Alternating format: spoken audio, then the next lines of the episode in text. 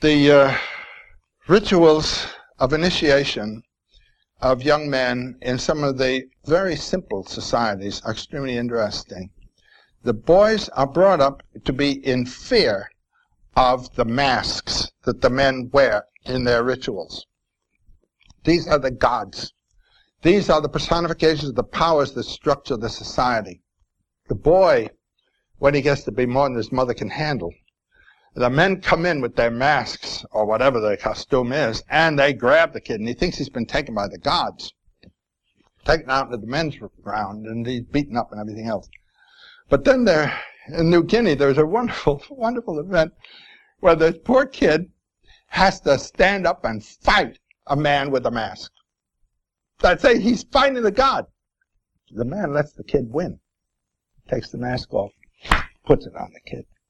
Now the mask is not there defeated and simply said, oh, this is just myth. It said the mask represents the power that is shaping the society and has shaped you, and now you are a representative of that power. That's a big story. And there are quite a number of examples uh, around the world. Down in um, Tierra del Fuego, the Ona people down there had rituals of this kind where the kid had to get up and fight this god power that he'd always been afraid of. And the man put up a good fight for the kid, you know, but then the boy won. Now you're a man. You've broken past the image as fact and understand the image as metaphor. And you are to represent what the metaphor stands for. Well, the burial isn't as important as the kid thinking he's dead.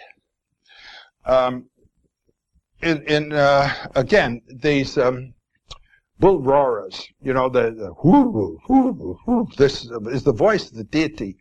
Again, in New Guinea, there's a ritual where the kid is, uh, his eyes are covered by the initiating man, and the bull roarer comes over and he tells him, now the demon, dragon, grandpa is coming to eat you. That's the Liebestod idea that Wagner handles, you see. You think you're dead, and bing, you've broken past it. You've got a new, expanded life. Bigger. What has died has been the infantile ego. We, until we're pretty well along, 12, 13, 14, are utterly dependent on our parents and on our society. So a psychology of dependency is developed.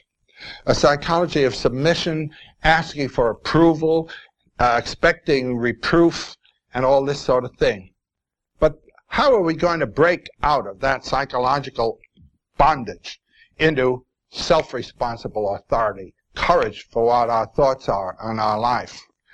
Um, this is the problem of killing the infantile ego, which is one of dependency, and coming into the mature ego of authority.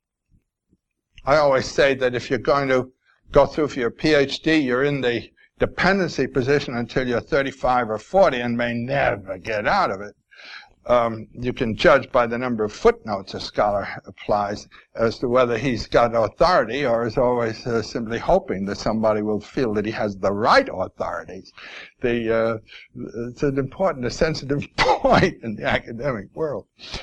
Uh, it's impressed me, you know. You see on on uh, TV, uh, professor is asked a question and he hums and he's trying to get the answer out straight and uh, uh, so forth. And then some um, big league baseball player is asked a question. Boy, what authority! He he's not humming and hawing. He comes out. He knows he was an authority from the time he was playing ball on the sandlots. He's not asking anybody for uh, approval. He's telling you.